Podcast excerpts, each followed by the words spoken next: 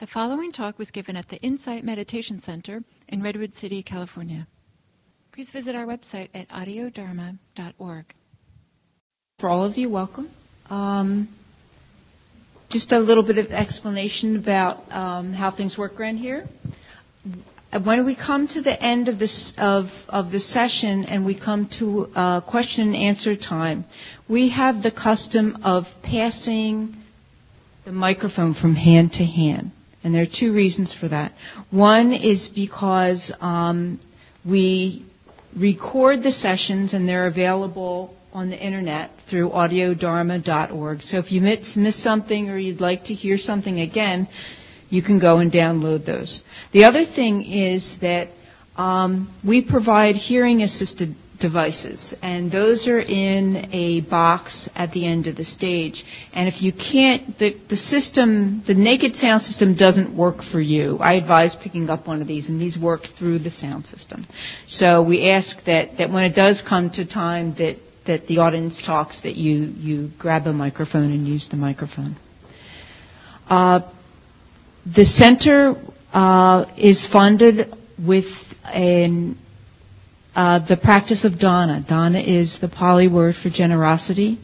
It's a system of mutual support where the teachers freely provide the teaching to us, and we in turn support their ability to teach with contributions and volunteer work and whatever. There are two slots for donations as you leave the building. One is marked Teacher Dana. And the other one is marked for operations expenses. Bathrooms are in the back. And I guess that's it. Tonight's speaker is Susan Janus Ezequelle. Susan's been practicing insight meditation since 1997, a student of Gil Fronsdal. She worked closely with Gil and other community members to found the Insight Meditation Center, where she teaches meditation classes and yoga. And at this point, she always says, "No, I'm only the substitute yoga teacher." So I'll say it for you. Well, actually, I am teaching all the classes for this week and next week. So, yeah, because Terry's away. So, yeah. Well, good evening, everyone. I like to start out the evening always with a nice deep bow to all of you for being here, for your intention to be awake in life and aware, for your efforts and discipline towards becoming mindful. And I also think it's good to kind of remind ourselves, why do we want to be awake? Why do we want to be mindful? I mean, well, first of all, we want to be present for each moment of our lives, right? I mean, we only get one, as far as I know. So we really want to be present. But when we are present, when we come to our experience able to see things clearly, not preoccupied and distracted. Then we can really make better choices in life, right? I mean, we can live more skillfully. And by that, I mean causing the least amount of suffering for ourselves and for others. And we can also, if we're really awake and alert, and paying attention, we can know what our intentions are, our motivations are. We can know what our intention is before we act and before we speak. And our intentions really are everything. I mean, they shape our experience, they shape our lives. So if we can really be aware of them, it's a very, very important thing. So I thought before I start the talk that maybe we could all just stand up and take a little stretch.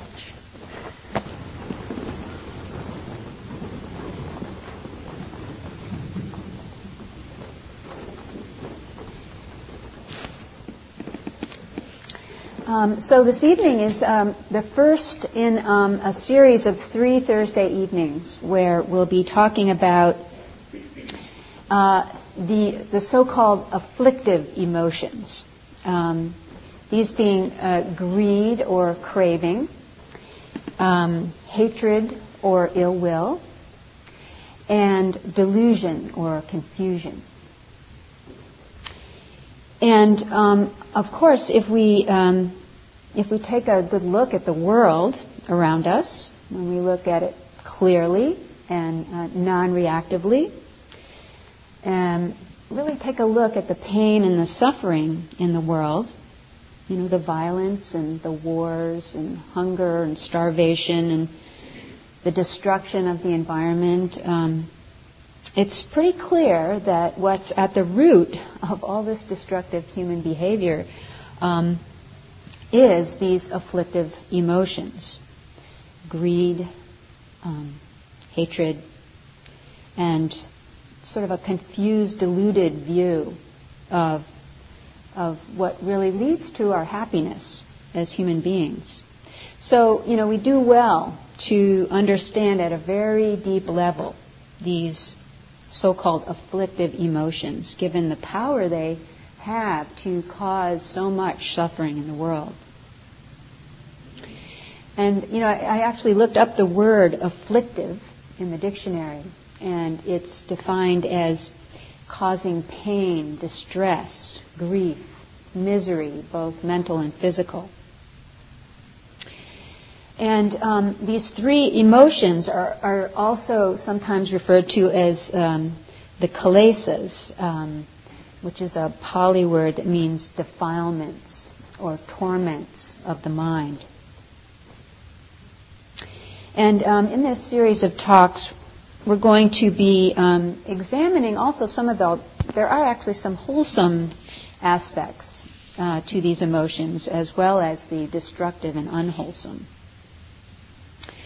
So when we look carefully, I'll just give a little overview of the 3, since this is the first in the series. When we look carefully at these taints or defilements, so what do we see? If we look at greed or craving, it's very easy to see the unwholesome aspects. There's this general dis-ease with what is in life. A general feeling of, you know, incompleteness, or a feeling that something's missing. And there may also be, or probably is, a kind of dis-ease with the truths of life. Kind of a grasping at the idea that things should be other than what they are. Because, of course, we know that the truth of things is that... you know, everything in this life that we know is impermanent, and that there really is no permanent, unchanging, solid self to hold on to. And secondly, there also seems to be a certain misunderstanding at the root of this craving, that somehow by acquiring more things, more pleasurable experiences, that in this way, you know, we can be happy. You know, I just know that if I find that right partner in life, I'm going to be happy. You know, or I just know that if I get that job that my coworker just got, someday if I can get that promotion, then I'll be happy. You know, so it's this kind of thinking about, you know, if I get this, acquire this, get there, then I'll be happy. So that kind of encourages this kind of grasping.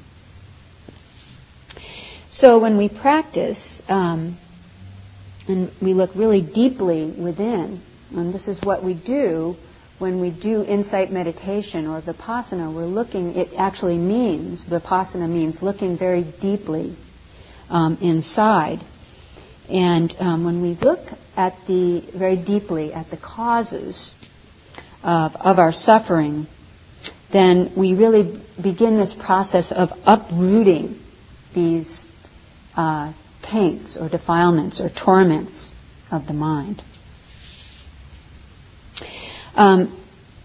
But there are also some beneficial or wholesome expressions of this wanting or desire, let's say. So the desire to be free of suffering, this is a good thing. The desire to let go of that compulsive grasping at things. The desire for love and peace of mind, not just for ourselves, but, for those around us. And, as we really investigate these this craving very deeply and begin to free ourselves from that kind of grasping that I've been talking about, the clutching, the pressure, the tension of wanting, then we can begin to really discover some of our very deepest intentions. And then these intentions can actually begin to take root and replace the afflictive emotions, the craving. And so, and as our practice deepens, we really begin to cultivate also a very deep contentment and happiness that doesn't really rely on anything outside of ourselves. We hear a lot of talk about freedom in our world. But there seems to me to be a kind of a basic misunderstanding. There seems to be this feeling that true freedom is about, kind of being able to pursue whatever we want, about getting to do whatever it is that we want to do in life. But to me, freedom doesn't really have to do with satisfying these cravings. And it seems to me that true freedom is not having to rely on getting what we want all the time to be happy. That this is really, to me, a true freedom. And it's really kind of an inner state of being. This is what we cultivate when we sit, an inner state of being, a peacefulness, a contentment that doesn't have anything to do with getting what we want or things outside of ourselves. And then we begin to develop a peace of mind that really stays steady with us, rooted, no matter what is happening outside of ourselves. And when you think about it, it's really very hard to have peace of mind when you're always in pursuit of the next pleasurable experience, always kind of on the take. Really seems kind of the opposite almost of freedom. It's more of a state of bondage. You're kind of a slave to your cravings and your wantings. We're always constantly searching for a source of happiness somewhere outside of ourselves. But the more we seek things clearly in life, the more we practice, we see that that's not really the true source of happiness for us. So then if we look at what I like to think of as the flip side of greed or craving, we look at ill will or hatred. And it's very easy, again, to see the unwholesome aspects of hatred. The lashing out and violence and the fear in the world and the running away from the things that we don't want and that are painful to us. And also the loneliness and the isolation that comes from the view that, I'm separate from others and I'm better than others and I deserve more than others. And so therefore I'm always looking for ways to kind of elevate myself, and to gain for myself at the expense of others. And you can see that there are very many successful, wealthy people in the world who don't seem very happy, seem very isolated, and are unable to connect with people because perhaps because they fear that the people want something from them just as they want from the others. There's also this a view that, you know, that I am my opinions and I am my views, this identification, and that my views are superior to yours, and that my source of happiness lies in just eliminating or overpowering those who have a different viewpoint, right? I mean, we can see this in operation in the world. But then there is a wholesome side to ill will or aversion, you know, and sometimes aversion is necessary in terms of keeping us safe or helping us to turn away from unnecessary pain or suffering. I remember years ago I was in a job that was a very painful environment that I was working in, and there were a lot of undercurrents and undercutting, and it was really it was making me profoundly unhappy. And I just I suddenly realized that, you know, that this was unnecessary suffering, that I could turn away from this job and find another one. And that's what I did. And that was a case of unnecessary suffering, aversion that was healthy. So the third afflictive emotion, delusion or ignorance or confusion. So it seems to me that at the root of that is this misunderstanding that, again, that the source of our happiness lies somewhere outside of ourselves.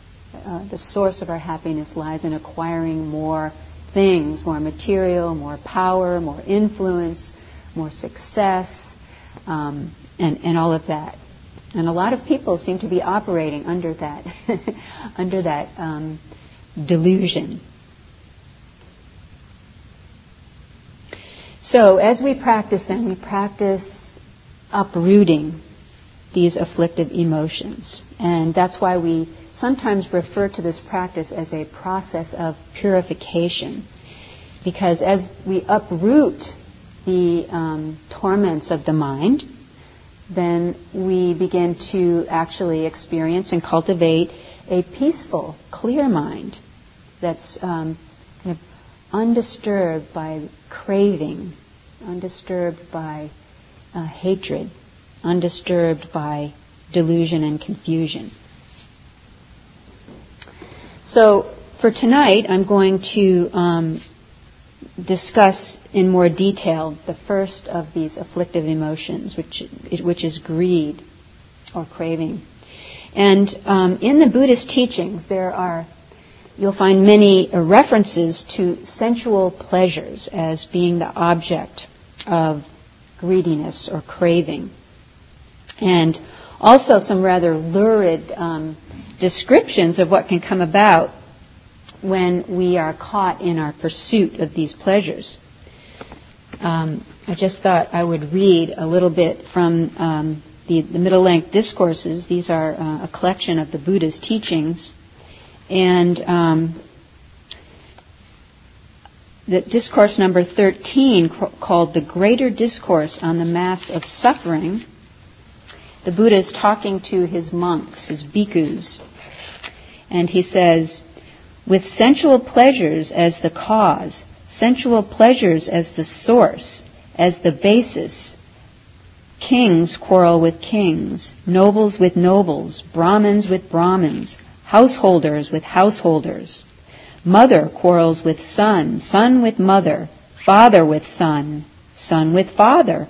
Brother quarrels with brother, brother with sister, sister with brother, friend with friend.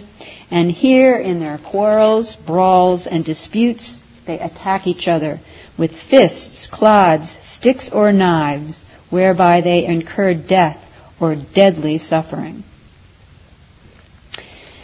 With sensual pleasure as the cause, men take swords and shields and buckle on bows and quivers, and they charge into battle, massed in double array, with arrows and spears flying and swords flashing. And there they are wounded by arrows and spears, their heads cut off by swords, whereby they incurred death or deadly suffering.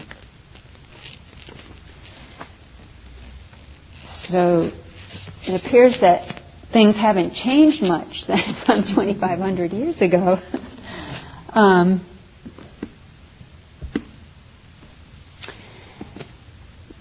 Now, also when the Buddha would talk about sensual pleasures, he would make an important distinction. And he would separate sensual pleasures from the craving for sensual pleasures.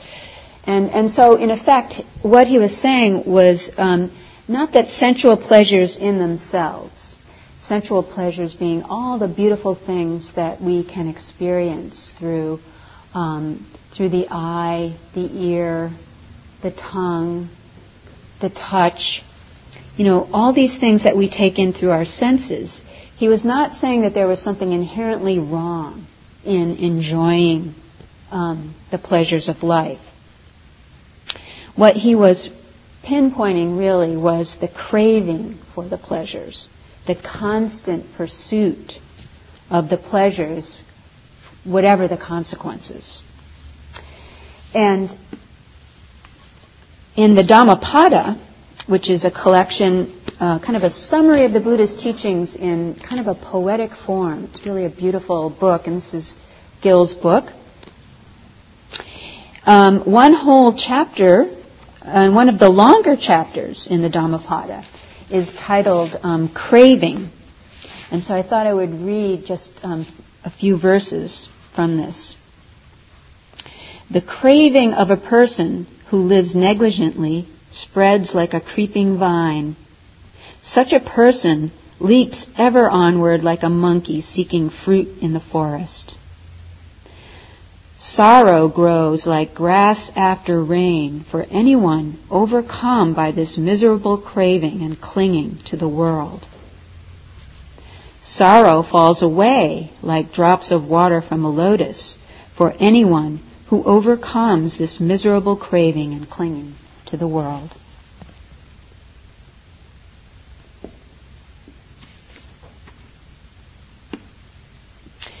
So, of course, as practitioners, many of us know that the first of the five hindrances is actually craving, greed. And so if your practice is anything like mine, then when you sit, often you are practicing with this afflictive emotion. So how do we practice with greed? How do we practice with craving? How do we uproot it as the cause of suffering? Well, one thing I know is that if we continue to be focused on the objects of our wanting, then we'll never be free of the wanting, no matter how many objects we succeed in acquiring. I mean, I love chocolate, you know. I sometimes experience craving for chocolate. And so, and I satisfy it. It's fine. You know, it's not causing harm to anyone. But in another day or two, it's back again. You know, it's back again. So even when we get what we want, the wanting is still there.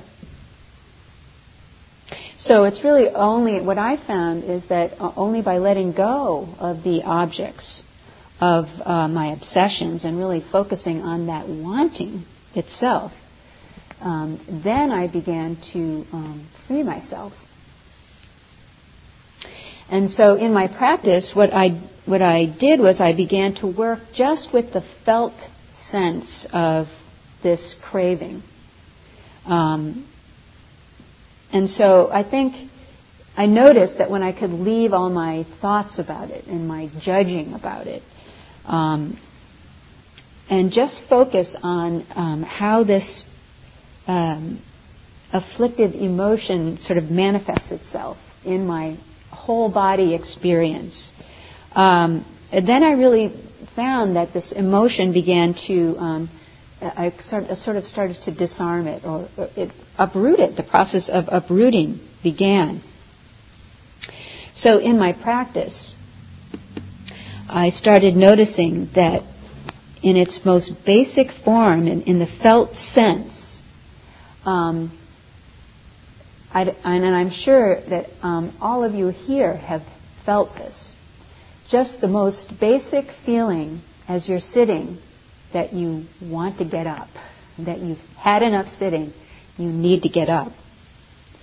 And, you know, sometimes I'll be sitting and the thought will occur to me, oh, gee, you know, I really better put that load of laundry in the dryer. I better get up and take care of that right away. Or, gee, you know, that I noticed the refrigerator is looking really dirty this morning. I really should get up and take care of it, you know. Again, it's this need to, this wanting to get up, get busy. And so I began just practicing with this need, this feeling of wanting to get up.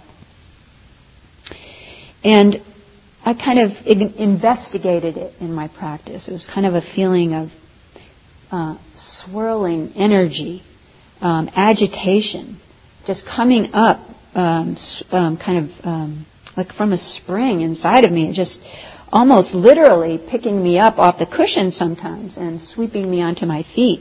And I really remember the first full day sitting that I did at Spirit Rock years ago. After about a half a day of sitting, there was this desire, this need that just about picked me up and made me run out of the room. It was that powerful. And so I just sat with it. And I learned that, you know, I could sit for 1 second more. I could sit for 1 minute more. I could sit for 5 minutes more. Half an hour more. And, you know, just by practicing in this way, by bringing mindfulness and investigation to this felt sense of craving, desire, greed. And by noticing that when I didn't give in to it, when I could kind of bring my awareness to it and try to relax that tightness, that swirling, that agitation, that it kind of dissipated. So this is how I really came to know in a very deep way this craving, this afflictive emotion, this torment of the mind. And it was not an intellectual exercise. I was not thinking about it, but I was just bringing my whole awareness to it. And one of the huge benefits that came out of this investigation of this emotion as a felt experience, I began to notice it when it arose outside of my meditation. Because, you know, when you get to know a feeling so well, and you just start to notice it. And I just noticed how many times it would arise in me during the day, that feeling, that kind of swirling energy, that agitation. And, you know, if you look around, take a good look around in our culture, it's not hard to see how much energy and money is spent on tapping into that craving, that basic human craving that we have. All the marketing and the advertising is aimed to just tap right into that. You know, you need to drink this soft drink. You need to take this pharmaceutical. You know, you need this new car, you need this cosmetic, these shoes, in order to be happy. You need it in order to be admired. You need it in order to impress people, to be someone. I mean, isn't this the way it operates? This is the message, right?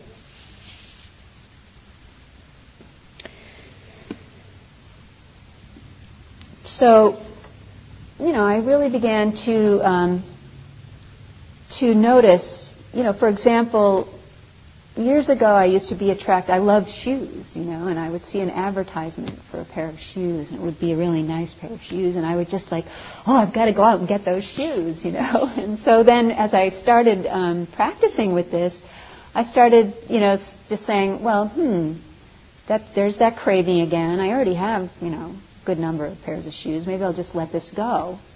And the next day, it was like, I don't really care about those shoes. I don't really need those shoes. You know, it was just this swirling energy that just seems to grab hold of us.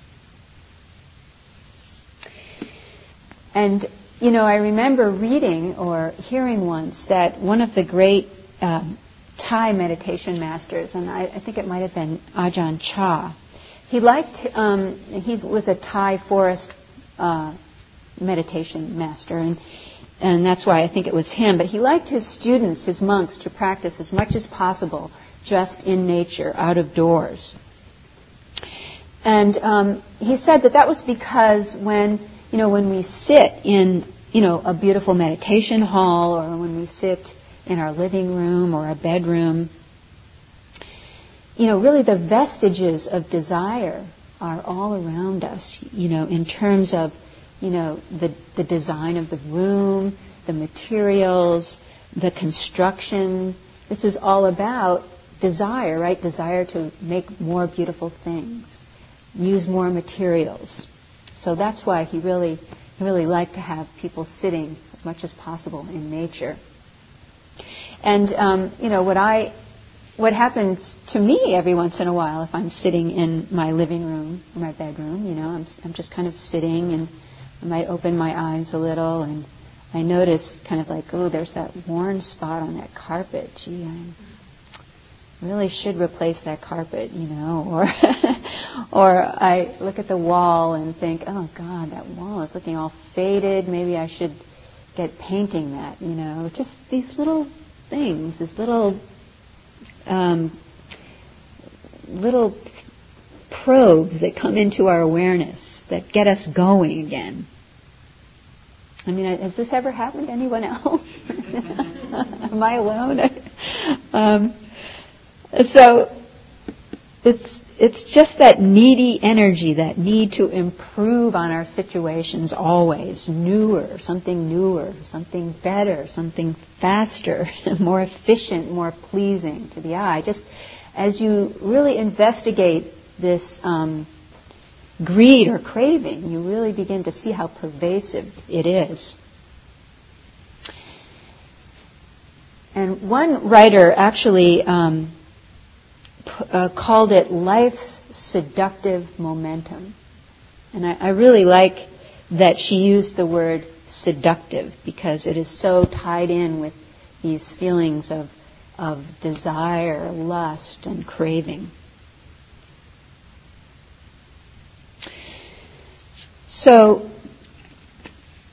we do well when we practice with this kind of perpetual state of wanting, when we bring our full attention to it and really notice how it motivates so much of our behavior during the day, how it kind of can sometimes, you know, if we're on autopilot, it can kind of take hold and propel us into situations that we'd really rather not be in. And I can notice it at work when I'm eating. You know, I have already something in my mouth, and I'm chewing it, and I'm already on to the next bite. You know, I haven't really fully appreciated or finished what I already have in my mouth. I'm already on to the next bite. And so when we watch this kind of wanting happening, we begin to see that we can just let it go, and that we really do have it all, you know, right now.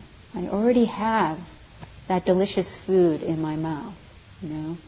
I already have, I think it's It's safe to say that probably all of us here in this room tonight, that we already have everything that we need in terms of material things, food and clothing and shelter. We already have it, right? We already have the essentials. So how much more of it is just this wanting, the acquiring that we do, how much of it is really just this wanting at work? And so we can really, as we practice, we can really feel the truth of that, you know, that we really have it all right now. And what a really different world it would be if many more people realized this truth. If this constant grasping, pursuing, would kind of end. And, you know, you can really just take your hand, just hold it like this, just very relaxed, and then hold it like this. And very relaxed. Hold it like this. Here's the grasping. How does that feel compared to this? Feel it. Not nearly as pleasant, right? And that really is that afflictive emotion, that torment of the mind, is really, it creates a lot of tension, a lot of pressure, and we're not even, you know, often not even aware of it.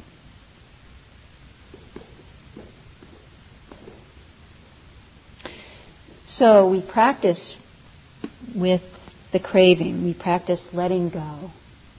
We practice staying still and steady, as even as this swirling, driving agitation, you know, tries to sweep us up and away into the seductive momentum of life.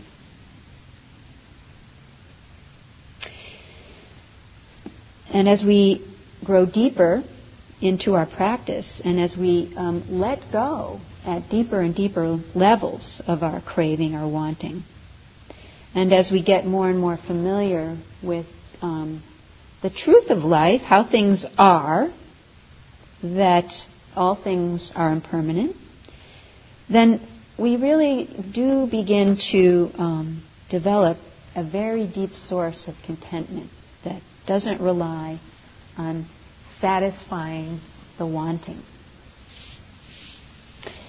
So I thought I would end with just a few more verses from the Dhammapada, from that chapter on craving.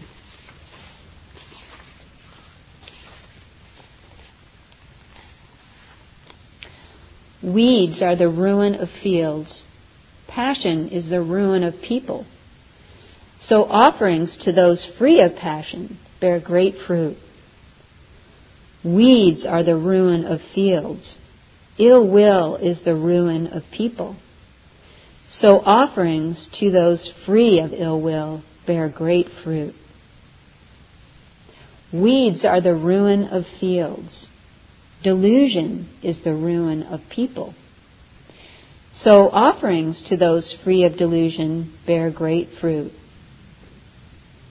Weeds are the ruin of fields. Longing is the ruin of people. So offerings to those free of longing bear great fruit.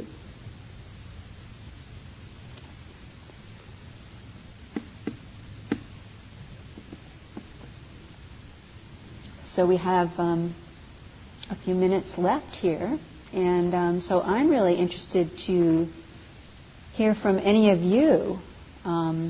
You know, how do you practice with craving? I mean, it is such a basic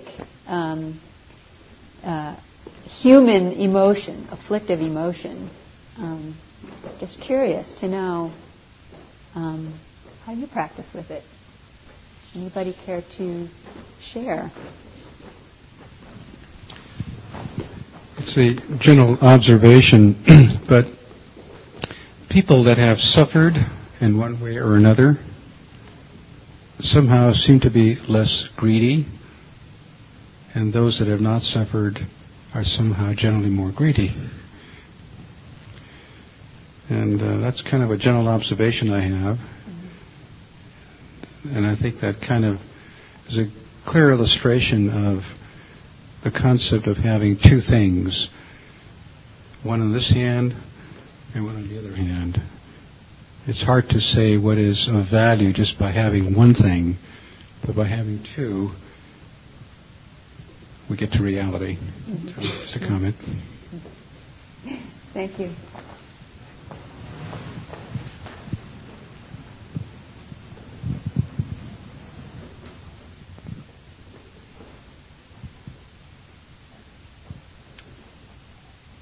One of the things that I have done is when I want to buy something, I wait 3 days now, and I find that makes a huge difference with whether I really want it and exploring the intention behind it.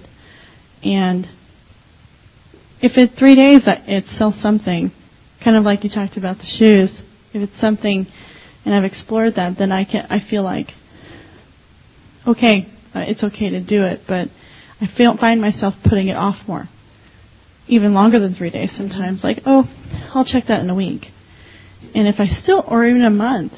And one example is my garden. I've been renovating my backyard, and I used to want to do things so fast. I got to get it done this weekend, or I got to get it done, and just allowing the process gradually. There's such a peacefulness about it. And I look in the backyard and it's not done, but it's okay that it's not done, because it's the creation that I appreciate, that I'm creating this. So it's the I'm enjoying the waiting now, which is new. Wonderful, wonderful. Thank you.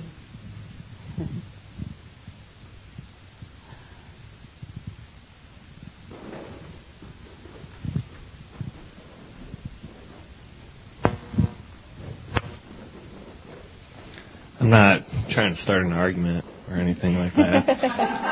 But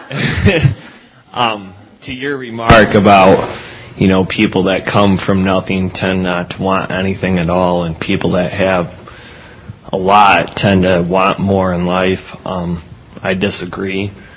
I, for one, am a prime example of that. I come from very little, and it drives me in everything that I do in my life, with my job, with my family situations, to want more out of life and more for myself.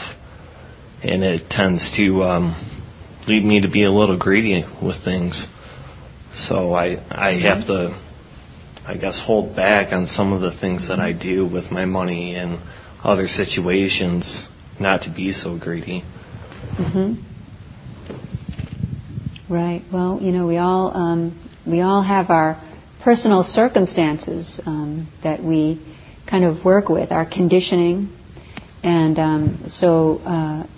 we all kind of have a different, little bit of a different relationship to that afflictive emotion.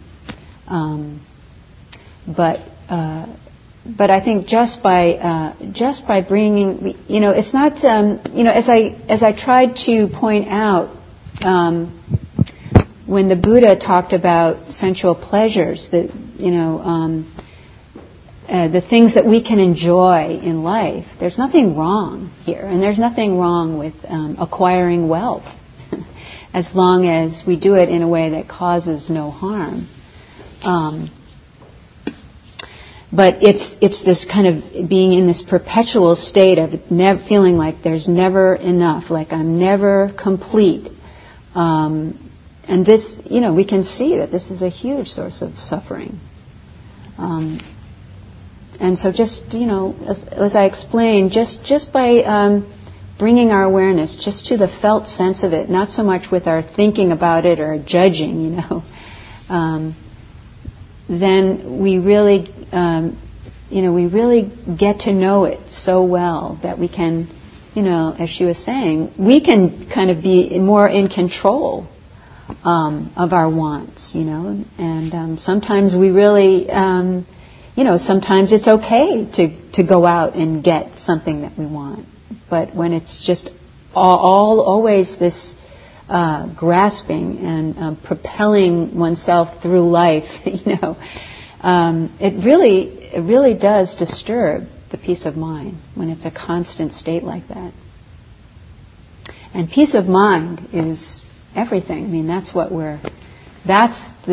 the source of contentment and true happiness that's why we're practicing, right?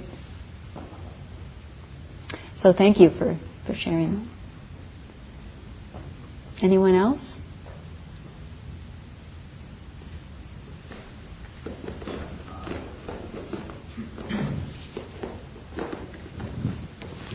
I had a real vivid experience of craving this past weekend. I was at a retreat at Vajrapani, and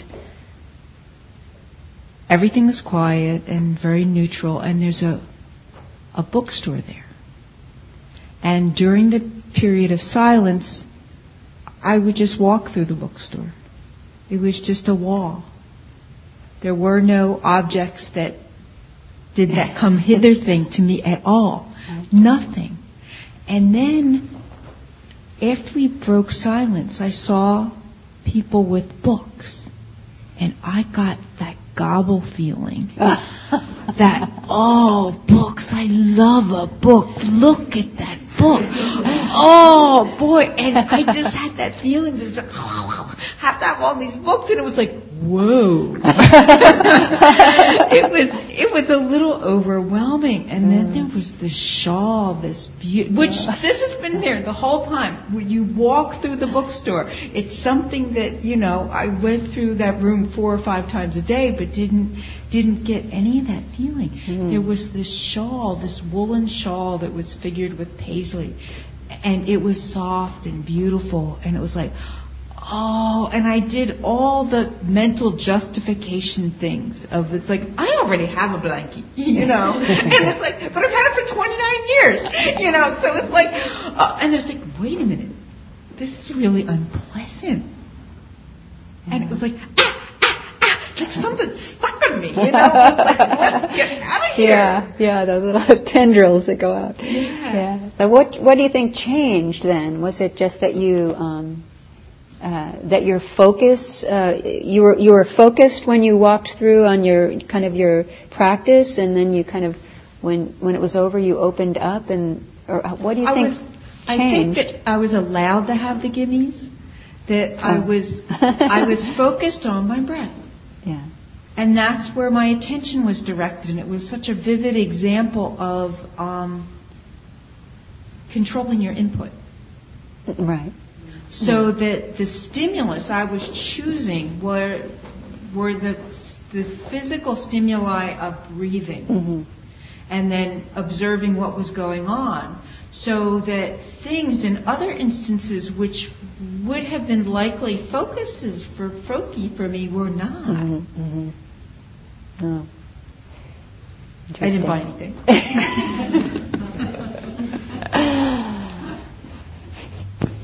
So did you get the shawl?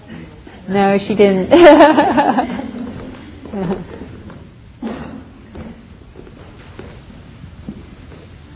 A few years back, I remember reading a poem of Rumi's where he talks about desire being like stung by wasps. And it was very interesting visual imagery to me at the time, and I didn't get it. Mm. And just recently, in my own practice, I've gotten the sense of what painful desire is. Like this, it actually does hurt when you look closely at that kind of craving. Mm-hmm. And it was really eye-opening that it's not a pleasant feeling at all. Mm-hmm. Like you think it's a pleasant feeling, mm-hmm. but the thoughts are wrong, mm-hmm. which is really interesting. Mm-hmm.